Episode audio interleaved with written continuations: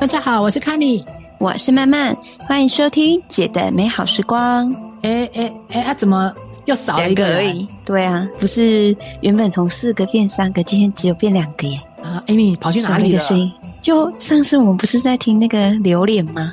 上礼拜榴莲。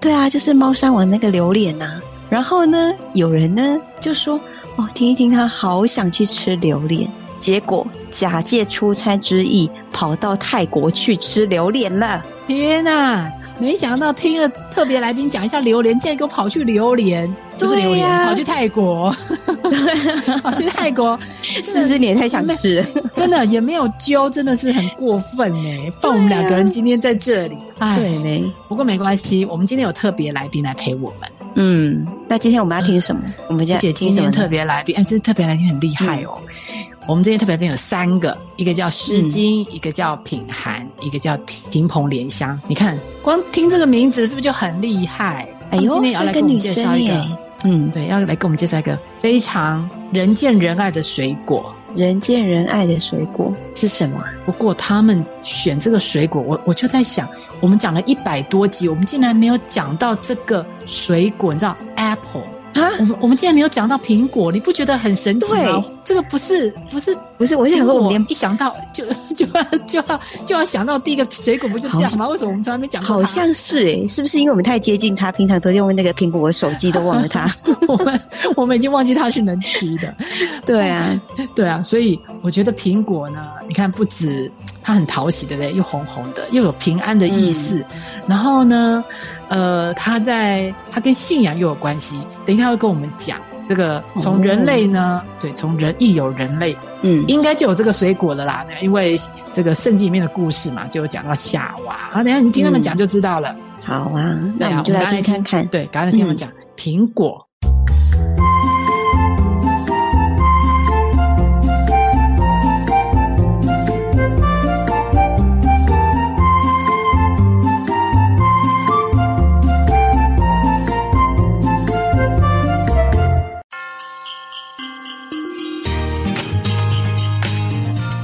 平心而论，聊日常，从诸神花园进到现代超市，影响人类历史与生活的那颗水果。各位观众好，我是诗晴，我是婷鹏，我是品涵。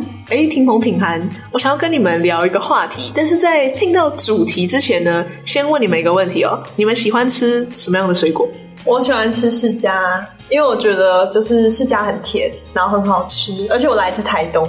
哦，那你家以前有种过释迦吗？我们家是租地给人种释迦，租地给人种释迦，听起来比种释迦还要厉害。是我失敬了，哎，没有啦，不要想太多。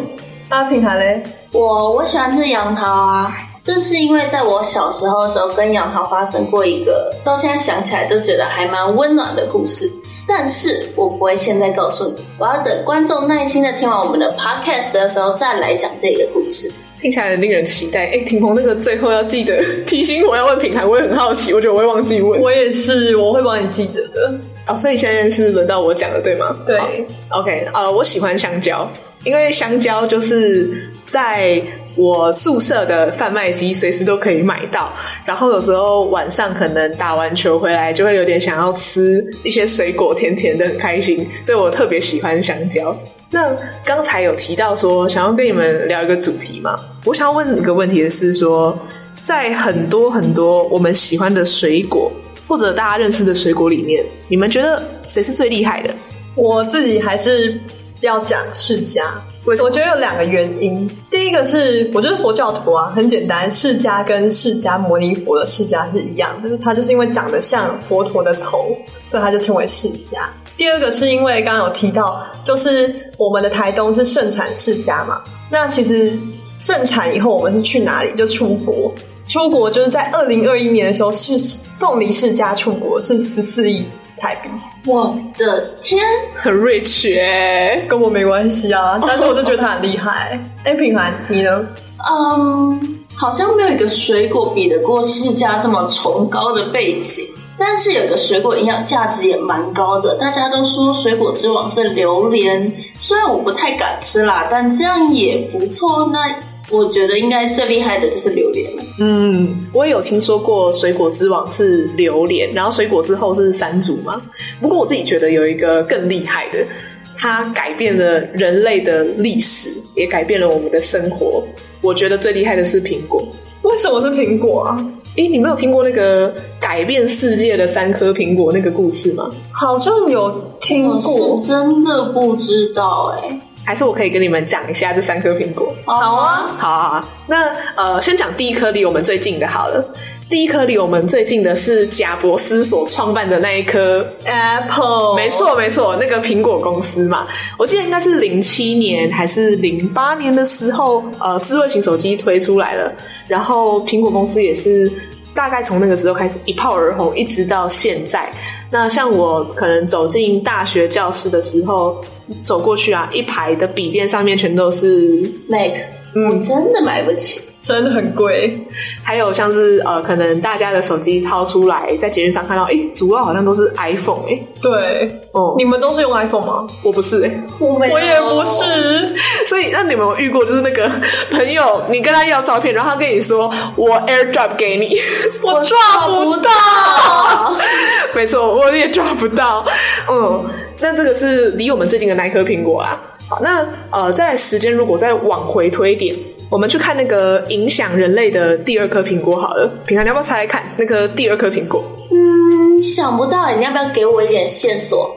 好，没问题。我想一下哦，呃，大概是十七、十八世纪的一颗神奇苹果，它掉了下来，就砰，改变了世界。哦，从十七、十八世纪，我倒是知道有一颗我非常讨厌的苹果。怎么说？不就是砸到牛顿头上多了一个万有引力定律，还有牛顿三大运动定律的那一颗苹果吗？没错，那个就是改变了人类看待世界的那一颗苹果。就是刚刚你所说的嘛，万有引力啊，三大运动定律，所以没错，第二颗就是牛顿头上的那一颗苹果。不要再讲物理了啦，这样讲的话，我觉得我想得到第一颗苹果是什么？是不是就是当年就是大家在流传说，在伊甸园里面有亚当跟夏娃，那时候他们还很纯净，但是他们吃了某一个水果禁果，也就是我们想象中的苹果。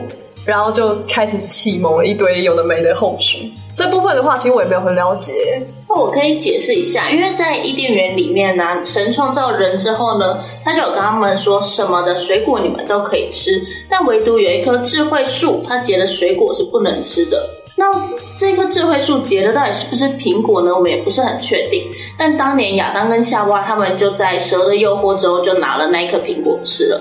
那吃完之后呢，他们就开始有了智慧，有了分别心。他们就觉得，哎，那我身上好像没有穿衣服，这样不太好。所以他们就开始起了人类的那种心思，他们就想要把身体遮蔽起来，那就会引起上帝的震怒，因为他希望的人能够是一个纯粹无瑕，而不是会去分别你我的人，所以他才把人赶到人世间。那至于那一颗水果到底是不是苹果，我倒不是很了解。事情这方面你有研究吗？呃，不敢说研究啦，但是我有听过一个说法，就是最早在圣经描述苹果的时候，一开始是用希伯来文写。然后希伯来文那个时候其实使用的词汇并没有直指任何一种植物的果实，而是很泛称。它就是用，比如说我们说苹果、奇异果是一个很明确的词汇嘛。但在当时希伯来文写不是，它希伯来文只有描述说善知善恶树的果实。哦，所以他没有明讲。但是后来好像是说在，呃西方的学者们，他们要转译希伯来文变成拉丁文的时候，他们在“果实”这个词上面选用了当时拉丁文的“苹果”这个词汇。那有一说是。呃，他们选一方面选择了“苹果”这个词，另一方面呢，当时拉丁文的词语“苹果”跟邪恶的写法非常的相似，写法跟读音有有很蛮相似的，所以“苹果”就在那个时候也跟邪恶、贪婪、欲念扯上了边，一直影响到现在吧。这样说，我好像可以理解了。不过，你们没有有没有想过，既然书上没有说到底是什么水果，为什么大家都相信是苹果啊？这是不是因为我们对苹果有什么样的刻板印象呢？感觉听到现在都有点负面负面的。事情，你觉得有可能是因为什么？你说为什么苹果好像都给人负面的印象吗？对啊，对啊，对啊，就是感觉在。这些故事当中，我们刚刚提到的三颗苹果都跟欧美有关，知道？就是在那个跟我们呃非亚洲地区有关，就觉得好像都是有点负面的状态。嗯，我想一下哦，我觉得在西方世界里面，确实苹果是比较负面的形象。我有想到一个例子是呃古希腊，古希腊神话其实也有聊过苹果。哦、嗯，那。当时或许大家有听过特洛伊战争吗？有木马，木马，木马战争。好，那有听过阿基里斯这个英雄吗？有。这个英雄我不熟，但我知道腿上有一条很容易断掉的，那叫阿基里斯。没错，那个就是那个阿基里斯。好，那这个苹果的故事是这样子的：阿基里斯他的父母亲，他的父亲呢，呃，是一名希腊英雄，然后母亲是一名希腊的神祇。那这两个人结婚的时候呢，办了一场婚宴。那婚宴的时候，你们会做什么？邀请一堆人来啊！邀请一堆人来嘛，对啊，开派对啊，吃饭，对不对？对啊，让他们来祝福我啊，不然我干嘛结婚？哎，哎，那我问一下你们哦，就如果。呃，有一天你们的好朋友办婚宴，他所有人都邀请了，你没有邀请，你没有被邀请到，你们怎么想？我一定去砸他场子，砸场子。你也是吗？婷红？对啊，就觉得说，哎、欸，我跟你我至少是好朋友吧，那、啊、为什么没邀请我？哦、来搞点事好了。哎、欸，大家都很掌握人性哦。好，那刚才不是说到阿基里斯他的父母就是办了一场婚宴吗？他们所有人都邀请了宙斯、波塞顿、黑利斯，然后所有我们想得到可以叫得出名字的希腊神祇，只有一位女神她没有邀请到，是谁啊？那个女神是嫉妒的女神厄里斯。哇，感觉听到搞事的节奏喽！听到嫉妒女神听起来就不太妙了吧？是是是，好像忘记了一个很麻烦的对象哦。没错，好。那这个嫉妒的女生厄里斯，她就觉得非常的不爽，就跟你们说了，诶，没有被邀请到，我要来搞点事嘛。没错。那么那个时候呢，她就准备了一颗苹果，金苹果。那她在金苹果上面写了一段话，这颗苹果要献给最美丽的女神，然后就把那颗苹果留在呃婚宴的宴席桌上面。OK，那那个宴席桌就是坐的谁啊？哦，你问到重点了，到底是谁要想要得到那颗苹果？好，那大家有没有想一下？哎，希腊神话里面可能比较熟悉哪一些女神？维纳斯，嗯，美丽，呃，当然就是智慧女神雅典娜。哎，没错，你们刚才其实都讲到了这个混乱的苹果争夺战里面出现的女神们。一位就是霆锋刚才讲的嘛，维纳斯，她也叫做阿芙罗黛蒂。然后还有平衡你刚刚说的，呃，战斗与智慧的女神雅典娜。那其实还有一位，那个时候出席宴会最大牌的女神，还有宙斯的大老婆赫拉。赫拉是权力的女神，掌管金钱与权力与家庭的女神。哇，这颗苹果谁敢跟她抢啊？哦，听起来一触即发，对不对？没错。哦，好，那这三位女神都觉得她自己有权利要可以得到这个金苹果，她们都觉得自己就是那个最美丽的女神。好，但是在一些呃百转千折之下呢，这颗苹果最后落到了阿芙罗黛蒂的手中。嗯，可是呢，这颗苹果到阿芙罗黛蒂手中也引起了一些纷争跟怨恨，进而导致了后面的特洛伊木马战争。原来有这段故事哦！哇，这样我可以理解为什么大家对苹果老是会有那种很负面，像是贪婪啊或者嫉妒之类的想象。对，就是好像它是一个欲望、贪婪的感觉。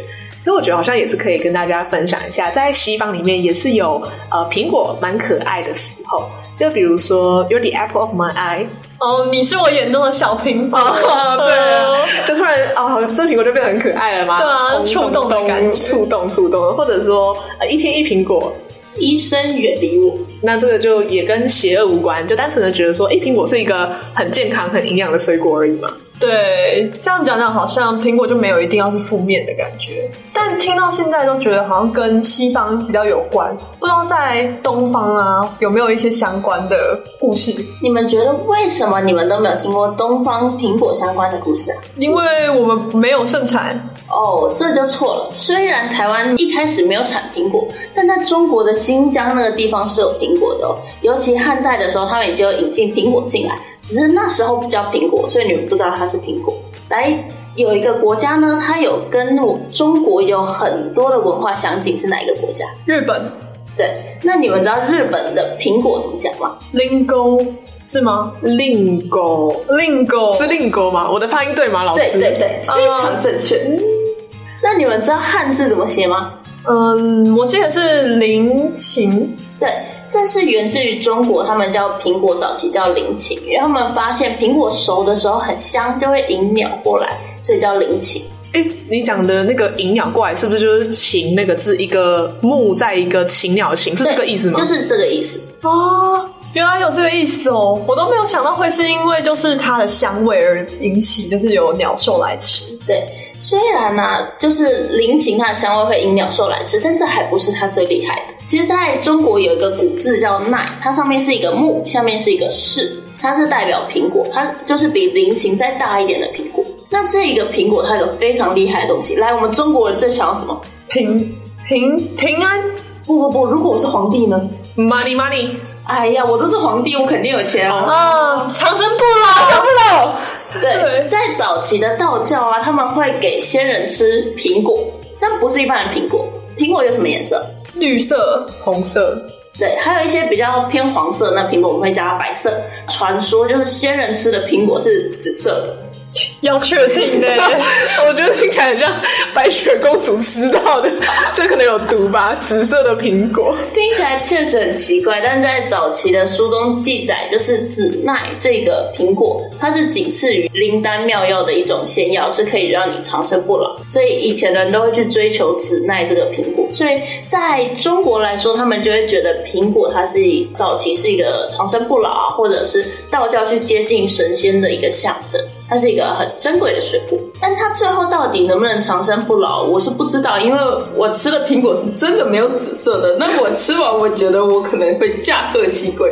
没错，那在这一部分的话，我刚刚好像有提到说，就是苹果对我来说是一个平安象征，这让我想到一个故事。我觉得在台湾呢、啊，就蛮容易就是送苹果，我不知道你们有没有这样子的回忆？有有有，我有收过一个苹果礼盒。它，而且重点是那个苹果礼盒不是那我们平常吃一颗一个手掌，是超大颗的日本富士苹果。发现台湾人好喜欢送这个东西哦。对，我觉得有一个可能性是因为，呃，像我们自己家人啊，那时候当年就是送苹果是一个祝福的感觉，好像说送对方苹果就是一种祝福你平平安安的感觉，所以就会会习惯说。节日啊，或是可能有亲戚啊、朋友啊住院或什么，就会送苹果的感觉。可是为什么会是苹果？明明有那么多的水果。不过如果要问说为什么送礼都送苹果的话，我倒是知道为什么。第一个呢，是因为苹果它谐音平安。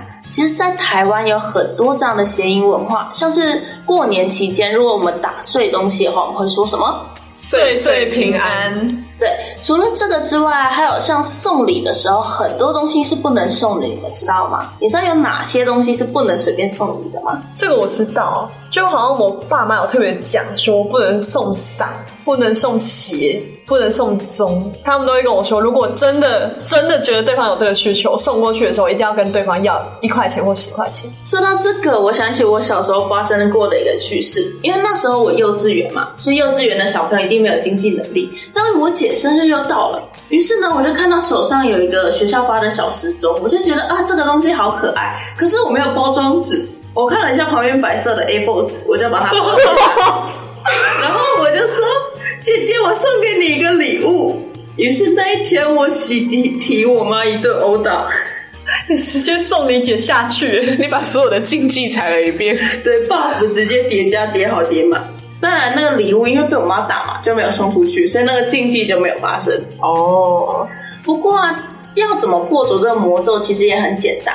就是你只要给我一块钱或十块钱就可以，因为这样就会象征你从我这边买东西，那就不会有送终这个谐音，也不会有送伞代表别离的意思，更不会有送鞋叫你糟楼的意思啊。为了避免某些观众啊听不懂台语，所以我解释一下，所谓的糟楼指的就是跑路，就是这个人可能欠债啊，或者是他可能犯罪了，那就需要逃跑追捕。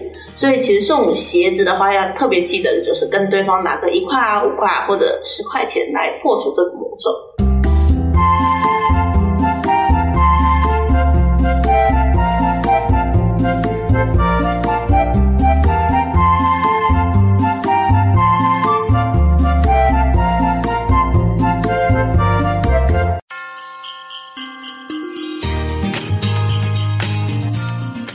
那我有点好奇，就是呃，你刚才有提到说很多为什么送苹果是呃，对我们来说是有平平安安的寓意，然后可能又有喜气洋洋的含义嘛？那呃，我很好奇说，到底在哪一些场合会出现苹果呢？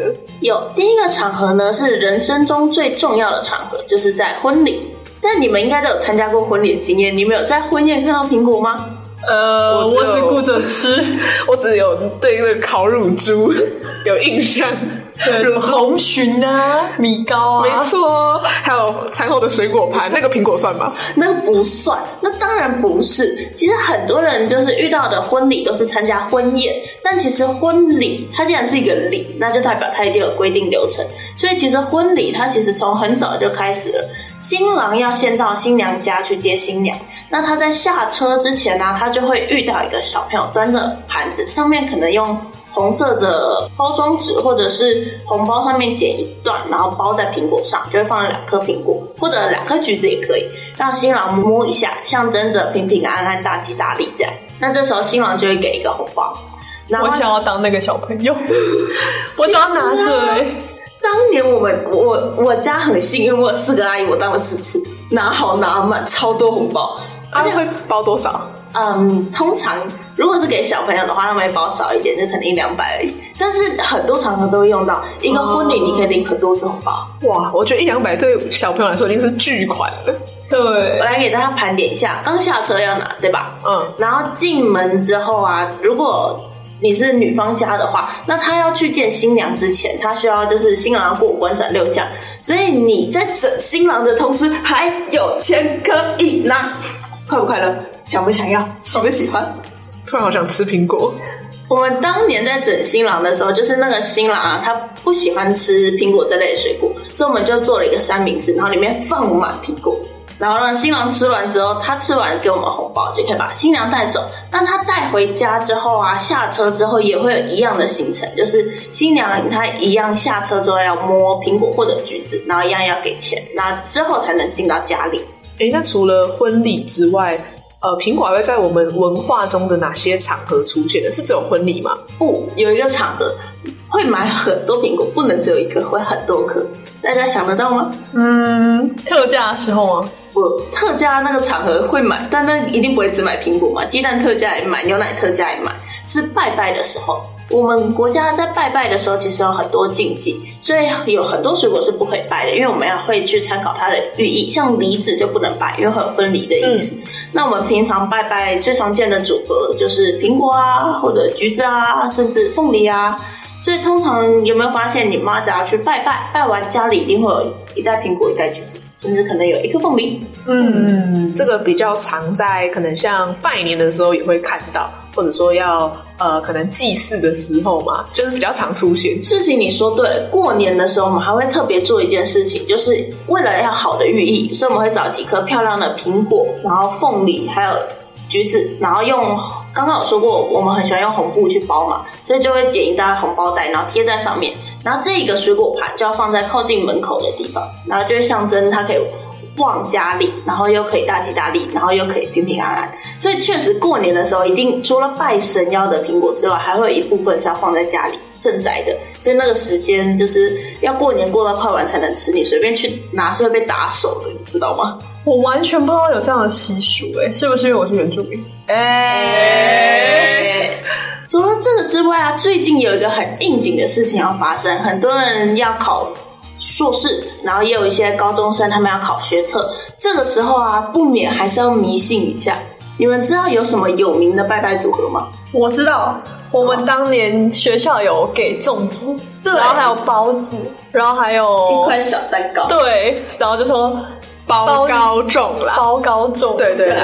因为我之前高中的时候也是，我们学校会办誓师大会，然后呃，誓师大会你们有办过吗？我们没有这么热血的东西，完全不知道哎、欸，真的吗？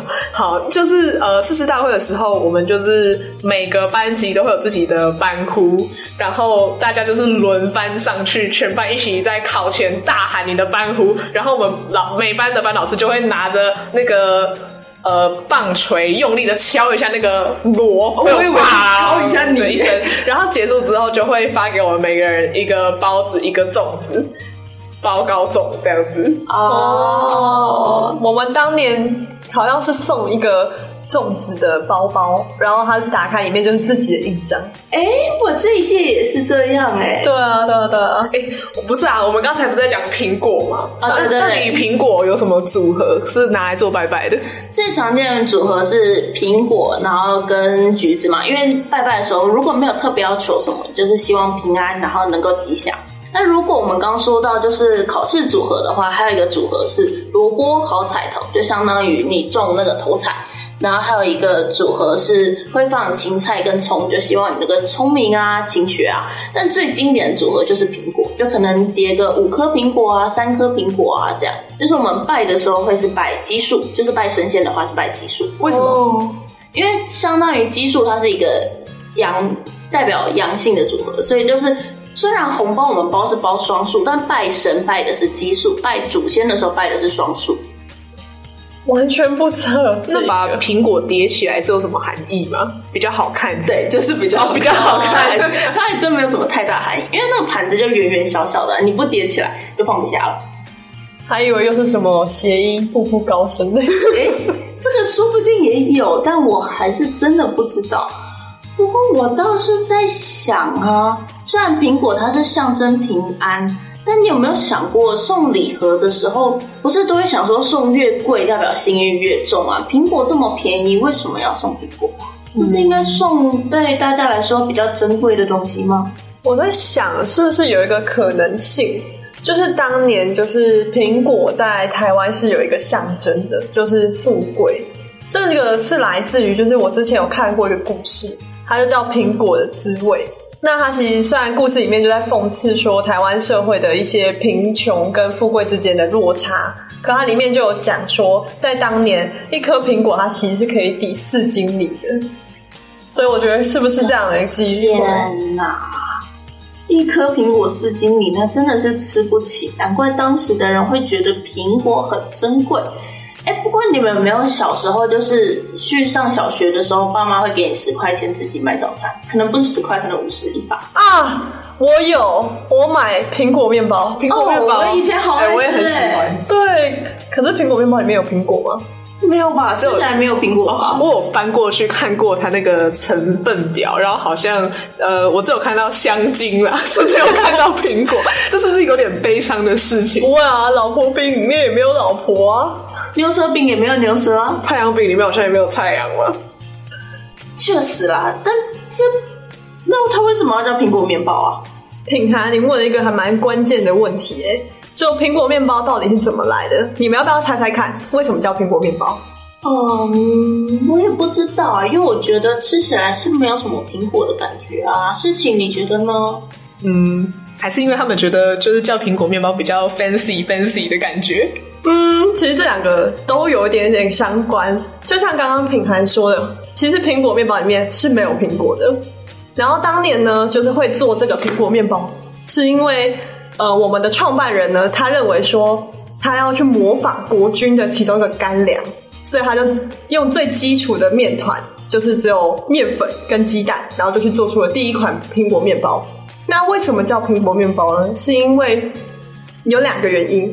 第一个是因为那时候大家都觉得苹果很贵，很珍惜这个水果，所以就觉得说那就叫苹果面包，听起来就很那种高大上，所以是真的有 fancy 的成分。真的，真的，真的。那第二个呢？我猜你们一定猜不到，给点提示。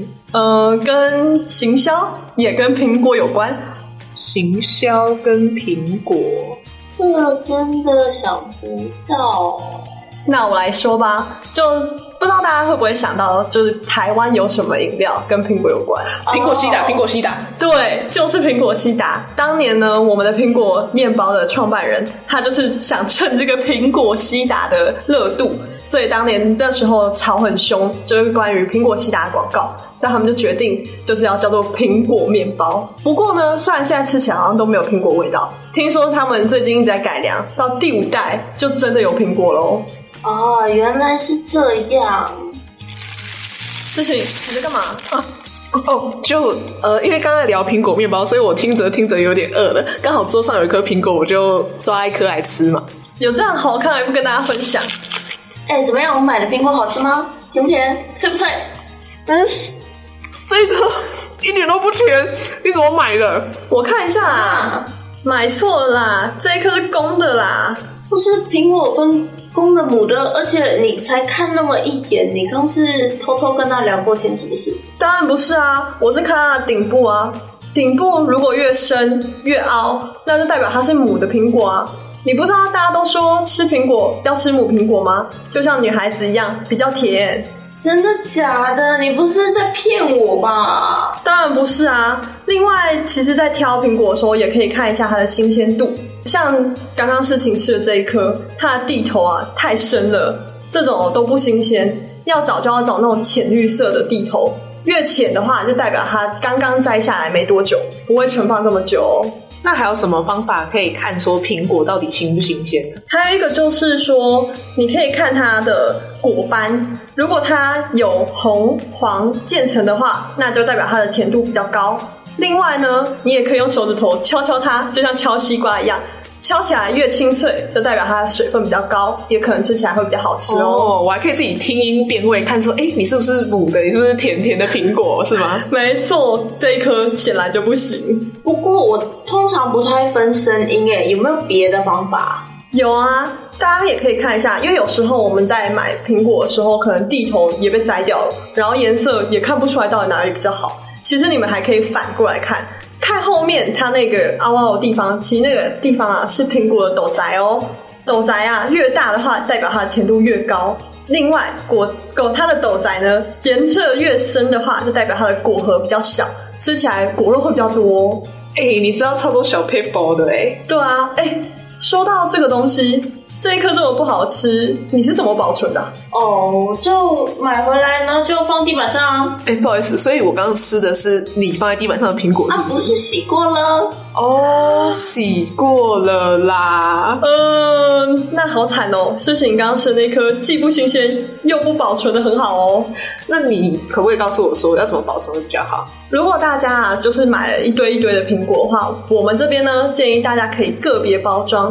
先用呢纸袋一个一个把苹果装起来以后，再用塑胶袋在外面套起来，这样子它的水分就不会蒸发掉，就会吃起来会比较新鲜哦，一直都可以吃到甜甜脆脆的苹果。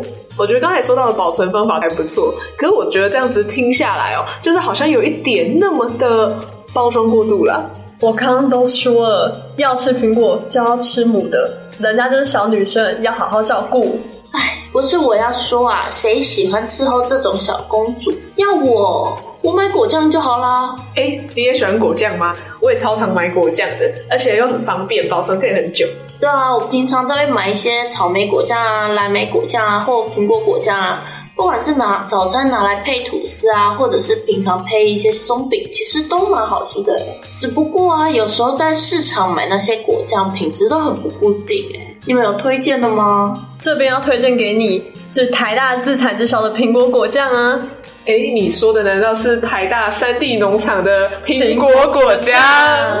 那个东西会好吃吗？哎，好吃是理所当然的。听鹏说给他听啊，会推荐给你当然是好吃啊！我们两个可是都吃货呢。好吃以外，还想要跟你分享两个特点哦。这个苹果果酱特殊的点，第一个呢是它没有添加防腐剂，所以你吃的时候不用担心会吃到一些奇奇怪怪的化学物质哦。对，第二个的话是它比起啊其他果酱，其实通常都是用砂糖啊、精制糖去制作，这个呢是用寡糖哦，添加了这个寡糖。除了它可以好吃，没有那么腻，它还可以促进你的肠胃系统。运作这样子这么说确实还不错啦。像我这种漂亮的女生，当然是要吃那种能让自己变漂亮的果酱啊。哎，不过这果酱要去哪里买啊？这个苹果果酱现在有三个地点买得到。第一个呢是台大三地农场，在南投；第二个呢就是台大自己三地农场开的梅峰购物网。哎，品涵，我直接帮你查一下梅峰购物网上的苹果果酱。好啊。抱歉，好像库存不足，已经没办法下单了哎。不是吧？可是南投也太远了吧？所以我刚刚还说有第三个啊，第三个就是在台大自己校内就可以买得到哦。台大校内有两个地方在卖我们的苹果果酱，第一个呢是农业陈列馆，也就是台大农城馆；第二个呢就是在我们农政馆旁边有一个叫做农产品展售中心，那边呢也买得到我们的苹果果酱哦。这样真的蛮方便的，我平常下课就可以去买了。哎，不过说到果酱，你们平常都怎么吃啊？跟你一样啊，烤一个很好吃的吐司，对，就抹上去就吃啦。可是你不觉得吃久了很腻吗？我有听说，好像台大的果酱会有些人把它挖出来之后，在热水里面冲开，变成果酱茶在喝。哎，确实啊，其实果酱拿来冲果茶是很方便的事情。像是啊，现在天气不是蛮冷的嘛，你就可以准备一个红茶包啊，然后还有一个肉桂棒，那你就先用热水把肉桂跟红茶稍微煮一下，然后等到煮到香味出来的时候，你就再加一匙的苹果果酱下去，这样搅拌一下，你就有热的苹果肉桂茶可以喝了。当然啊，如果你没有果酱的话，你也可以把苹果切成薄片，然后再加一点冰糖啊，或者是砂糖下去。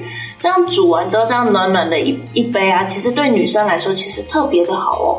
一来啊，苹果它本身就是一个温性的水果，它很补气啊，然后又对女生皮肤来说蛮好。因为苹果它本身是有果胶嘛，所以它对肠道好，皮肤就会好。那第二个就是因为肉桂它本身就是一个很温性的东西，所以像婷某，你不是很容易就是月经来会不舒服。对，我现在就是在这个期间，对吧？这样就很容易身体不舒服，心情不好。但如果平常你有喝一些这种温性的东西啊，喝多了之后，你像我，我其实就不太经起来不太不舒服。这其实是一个蛮好的方法，你回去可以试试看。所以我可以这么说，就是苹果要吃母的，那吃了以后，我们这群可爱的小女生也会变得很健康。对，这真的会跟母的苹果一样漂亮又甜美。哇，品涵，怎么会是你问我们苹果果酱怎么吃？你比我们会吃太多了吧？真的，开玩笑，身传小厨神不是叫假的，好不好？哎，讲了这么多，我们要不要再讨论一下？所以大家都认为苹果是我们的 king 吗？嗯，刚刚听了这么多苹果的故事，确实，我们的生活跟苹果都脱不开关系。在开头的时候，我不是说过我有一个小故事吗？虽然是杨桃的故事，但其实这故事里面主角不止杨桃，还有苹果。其实这是发生在我很小很小的时候的故事。那时候我想一下，好像三岁还是四岁吧？你们有这么小记忆吗？没有哎、欸。那时候感觉好像还在哇哇大哭吧，我应该也没有记忆。所以啊，会有记忆就代表这件事情真的让我印象非常深刻。细节呢，我记不太清楚，好像那天早上就是跟我爸妈吵了一架，然后虽然我也不知道小朋友到底可以因为什么吵架，说不定也有可能是我又调皮被骂了这样。那后来我爸妈就去上班了。那你知道三四岁的小朋友最擅长什么吗？哭。对。吵架之后，当然就是要哭，从白天哭到黑夜，我就一直狂哭，然后哭一哭之后，我发现，哎，天逐渐黑了。可是你们都知道嘛，我有一个姐姐啊，怎么可能我哭，然后我姐都不在呢？她应该会找你茬哦。这倒没有，这是我姐姐难得很温柔的时候。那那时候天黑了之后，我要开灯的时候，她跟我讲说，哎，先不要，姐姐带你去找星星。我想说。哎，听起来好像很好玩呢。有人捡过星星吗？摘过星星吗？怎么可能啊？它在天上，又不是童话故事。对啊，你以为是男生在告白哦？我带你看一辈子的星星。哦，先不要，这个听起来渣男，标准渣男言论。所以那个星星到底是什么？那时候因为我是小朋友嘛，就童话故事一定会相信，所以我姐那时候就拿着手电筒带我去找。那杨桃它的形状是不是就很像星星？对啊，五角星。对，所以那时候我就跟我姐就是到处找星星，她就把家里我妈之前买的杨桃全部藏起来，然后我们就拿着手电筒到处找，他就看到哎，这里有一颗星星，那就捡到那个小袋子里面。然后哎，棉被里有一颗星星，枕头上也有，沙发底下也有。然后这样玩了很久之后，天空里面除了星星还有什么？月亮，对吗？那月亮有什么水果是圆的？橘子啊，哎，应该是那个吧。苹果。对，那时候我姐就特别把苹果放到比较高的电视机上，因为月亮会在比较高的地方嘛。然后那时候看到那个苹果的时候，我就觉得哇，有种我人生圆满，捡到很多很漂亮的小星星，还有一颗高高挂着的月亮。然后摘完那个之后，我就真的超级无敌开心了。所以现在我特别喜欢的水果就是杨桃跟苹果。哎，这样听起来真的好体贴哦，你姐姐对你真好。对啊，这真的就是很温柔的一个人。我也没想到你还有这样子的故事。那我觉得听起来对你来说，杨桃应该还是会那个你心中最特别的水果。但我也发现到苹果，它偷偷的出现在你的日常之中，也变成了你生命经验的一部分。我想到的是，我们今天聊了这么多苹果的事情，也听了很多的故事。那么，它从远古的诸神花园，从亚当到夏娃，一直到现在。甚至它可以成为我们小小的日常经验里面的一部分，让我觉得说，诶，水果跟我们之间的关系其实也是很紧密。对啊，像我们刚有聊到，在以前中国的人啊，他们会把苹果象征为长生的意义。那到了台湾呢，我们会觉得它是一个平安啊，或者是很吉祥如意的象征。其实啊，如果你抛开这些不谈的话，你单纯看苹果，就会发现啊，它就是一个六颗一百块的水果。但如果你把这些每一个附加的想象啊、意涵啊都放进去的时候，你就会发现，其实生活当中也是真的是非常的浪漫。每个人啊，他的生活当中都有很多不一样的生命经验，然后来去赋予这些事物意义啊。这样再回到最开始你问我的问题，你让我挑选这么多么这么多的水果当中，我觉得哪一个最特殊、最特别？再选一次，我感觉我会偏向苹果欸。不过如果是我的话，针对我自己的经验，我可能还是杨桃哦。嗯，我觉得如果我们再回到一次最初的问题，哪一个水果你觉得最厉害、最特别？我想每个人心中一定都有不同的答案。那其实我们也并不是一定要说苹果就是最厉害的那一个。而是我们希望说，大家都可以发现到，诶，原来水果它可以不只是水果，它还有很多文化、历史不同的背景，赋予我们的生活意义，也在我们的日常经验里面有一些可爱的存在。不晓得各位观众听到这边，心里面有没有浮现那个对你而言最特别的水果了呢？谢谢大家今天陪我们一起走过这些聊苹果的小话题。平心而论，聊日常，我是诗晴，我是婷鹏，我是品涵。谢谢大家的聆听，我们下次再见喽，拜拜。